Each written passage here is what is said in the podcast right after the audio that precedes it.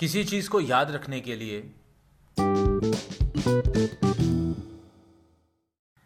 किसी चीज़ को अगर आप याद रखना चाहते हैं तो एक्रोनिम्स का सहारा लें। ये बहुत ही फ़ायदेमंद चीज़ होती है।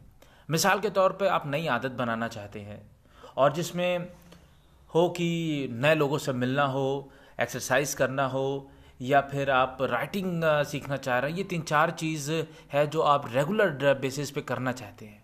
और जिसके लिए आप बहुत ही उतावले भी रहते हैं पैशनेट भी रहते हैं। लेकिन ये चीज़ इतनी बिज़ी आप रहते हैं कि आपको याद नहीं आती।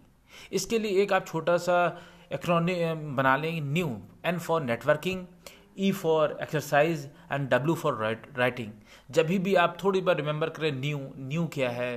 और जब भी आपको ये वर्ड आप अपने मस्तिष्क में लाएँ न्यू तो आपको याद आएगा एन फॉर भाई, आज मुझे क्या कहते हैं नेटवर्क में नेटवर्किंग करना था, लोगों से मिलना था ई फॉर एक्सरसाइज करनी है डब्ल्यू फॉर राइटिंग कुछ लिखना भी है, इस तरीके से आपको चीज़ें याद रहेंगी। ऐसे आप इसको किसी भी फ़ेज़ के में, अपने किसी भी फ़ेज़ में लगा सकते हैं और चीज़ों को याद कर सकते हैं। सबसे अच्छी बात क्या रहती है, कहीं ना कहीं आपके सामने ये शब्द आएगा, अपने मस्तिष्क में पॉपअप होगा और उसका आप ज़्यादा से ज़्यादा फ़ायदा उठा सकते हैं। आज के लिए इतना ही। बहुत जल्द आपसे फिर मुलाकात करेंगे इसी पॉडकास्ट पे, जिसका नाम है बिस्मिल कम्युनिटी।